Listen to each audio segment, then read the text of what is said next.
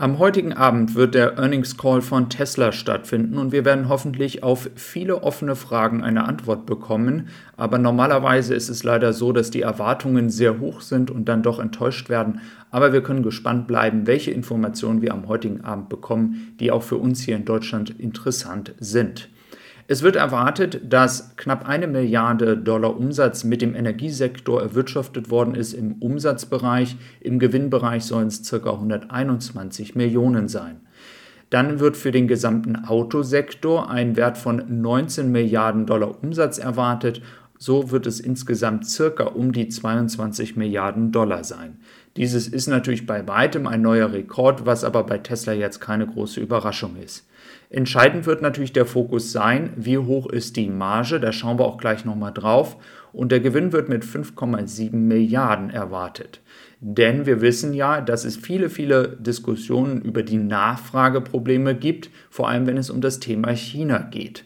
Natürlich wird dieses vielleicht auch irgendwann mal den europäischen Markt betreffen. Und deswegen ist es natürlich wichtig, dass Tesla die Möglichkeiten hat, hier auch tatsächlich noch mit den Preisen nach unten zu spielen. Hier sehen wir, dass erwartet wird, dass 29,2 Prozent ähm, der Marge da sein soll für den Autosektor und dann insgesamt mit allen anderen Bereichen der Geschäfte soll dann 26,2 Prozent erreicht werden. Die 29,2 Prozent wären natürlich dann niedriger als im dritten Quartal, vierten Quartal und ersten Quartal in diesem Jahr. Aber das ist auch einfach auf, den, auf der Kostenseite kein Wunder zurzeit, dass das Tesla wahrscheinlich nicht nochmal erreichen kann. Dann schauen wir auf die Trends in Amerika. Hier ist nochmal eine gute Darstellung, wenn wir auf den amerikanischen Markt schauen, wie sich tatsächlich das Model Y und das Model 3 auf dem amerikanischen Markt entwickelt hat. Wir haben hier als Vergleich unter anderem auch noch den Bolt EV, den Leaf, den e-tron und den i3. Natürlich muss man dazu sagen, dass es inzwischen auch noch andere Autos gibt im Elektroautobereich, ähm, die tatsächlich natürlich verkauft werden. Aber Tesla agiert hier sehr, sehr dominant in Amerika. Dann haben wir natürlich noch die Frage der Bezahlbarkeit und dieser Index, ähm, der soll darstellen, ja, wie unbezahlbar ein Auto inzwischen geworden ist, denn die Bezahlbarkeit, ähm, die ist tatsächlich hier immer schlechter geworden. Seit September 2020 ist der Wert angestiegen.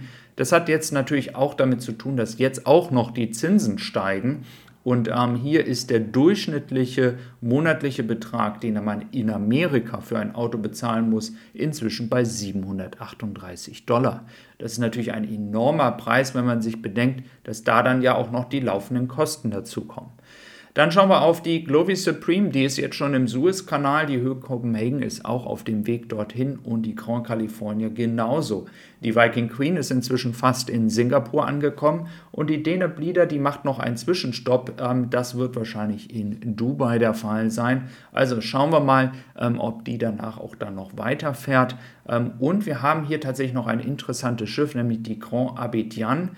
Ähm, tatsächlich gibt es hier so Unklarheiten. Es ist ein Schiff, welches Container, aber auch Autos mitnimmt. Also in diesem Fall zwei Sachen. Ähm, und da wird es interessant sein, ob Tesla tatsächlich fürs vierte Quartal auch solche Schiffe gechartert hat, um einfach noch mehr Autos nach Europa zu bringen. Es wäre auf jeden Fall eine neue Art von Schiff, die Tesla hier nutzen würde, um entsprechend die Autos auch dann nach Europa zu bringen. Wir haben übrigens auch noch weitere interessante Neuigkeiten, denn ähm, es wurden auch schon Model S und Model X in Deutschland gesichtet und in den Niederlanden. Ich kann euch leider die Bilder nicht zeigen, ähm, aber das deutet darauf hin, dass zumindest schon mal welche für die Testfahrten jetzt da sind und somit dann es auch nicht mehr lange dauern sollte, bis das Model S und das Model X hier auf den Markt kommt. Dann haben wir noch das Thema Model Y.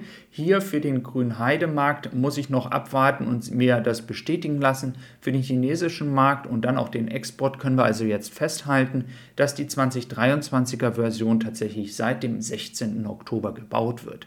Es ist ganz wichtig, weil das war in den letzten Videos noch nicht ganz klar. Ich hatte ja am gestrigen Tag und dem Tag davor auch schon über Neuigkeiten im Model Y berichtet. Es war nur nicht ganz klar, ab welchem Datum das dann produziert wird. Also jetzt haben wir hier nochmal die Bestätigung, dass es sich um den 16. Oktober handelt.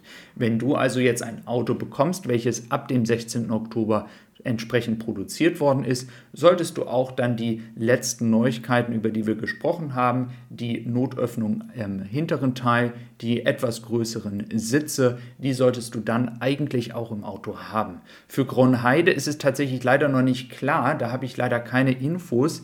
Es wäre aber ungewöhnlich, wenn Tesla hier mit der alten Version einfach weiter produziert. Da müssen wir noch auf eine Bestätigung warten. Dann haben wir noch das Thema Foxconn. Wir kennen es alle von Apple. Sie produzieren ja entsprechend auch ähm, ganz, ganz viele Telefone und ähm, vor allem Apple ist ja hier ein sehr, sehr großer Kunde. Ähm, ich selber habe ja auch mal in China gelebt und habe dort auch feststellen können, wie groß einfach Foxconn war, war, schon 2012, als ich in China war. Und man möchte hier ähm, bei Foxconn jetzt auch langfristig im Elektroautobereich führend werden, sogar so ehrgeizig, dass sie bereit wären, für Tesla sogar Autos zu produzieren. Also auch für andere Marken würden sie dieses tun. Ob sich dieses durchsetzen wird, dass ähm, tatsächlich Autobauer alles auslagern und zum Beispiel wie beim iPhone ähm, dann entsprechend das ganze amte iPhone von Foxconn produziert wird und dann einfach Apple es nur noch verkauft. Ähm, das ist eine Frage, ob das im Autosektor sich auch durchsetzen wird. Würde jetzt VW oder eine andere Automarke das akzeptieren, dass Foxconn ein Elektroauto baut und dann entsprechend VW es nur noch verkauft? Ähm, das kann ich noch nicht so ganz sehen. Lasst mal gerne eure Meinung da, was ihr dazu denkt. Und äh, zum äh, Thema Meinung und ähm, die Dinge, die ihr natürlich immer mir hier mitteilt ob es die guten Seiten sind oder die schlechten Seiten oder auch bestehende Fahrer teilen mir ja oft hier auf dem Kanal mit, ähm, wie ihre Erfahrung mit ihrem Tesla ist. Ich kann euch sagen, dass hier ein Projekt tatsächlich schon läuft. Ähm, dieses wird am Ende des Jahres tatsächlich öffentlich gemacht werden. Nein, es handelt sich hier nicht um ein Forum, sondern eine andere Art von Webseite. Und äh, da bin ich sehr gespannt, euch das mitzuteilen, weil da brauche ich nämlich eure Hilfe als Community, denn wir wollen ja die Elektromobilität voranbringen. Und da ist es natürlich wichtig, dass Menschen, die noch nie ein Elektroauto gekauft haben, auch die Möglichkeit haben, ähm, sich die Meinung von Otto-Normalverbrauchern zu holen, nämlich euch, ähm, von mir und nicht eben halt von großen, großen Influencern, die dafür bezahlt werden, ähm, entsprechend dann ein Video über ein Auto zu machen. Und da möchte ich natürlich euch als Community mit involvieren. Also bleibt gespannt. Ende des Jahres soll es losgehen. Ähm, und da brauche ich dann mal so ein bisschen eure Hilfe und eure Meinung und euer Feedback dazu. Es freut mich, dass du heute wieder dabei gewesen bist. Ich wünsche dir einen schönen Tag. Würde mich natürlich freuen, wenn du am morgigen Tag wieder dabei bist. Für weitere News und Updates, sicherlich nach dem Earnings Call, wird es hier einiges zu berichten geben. Also macht's gut, bis dann und tschüss.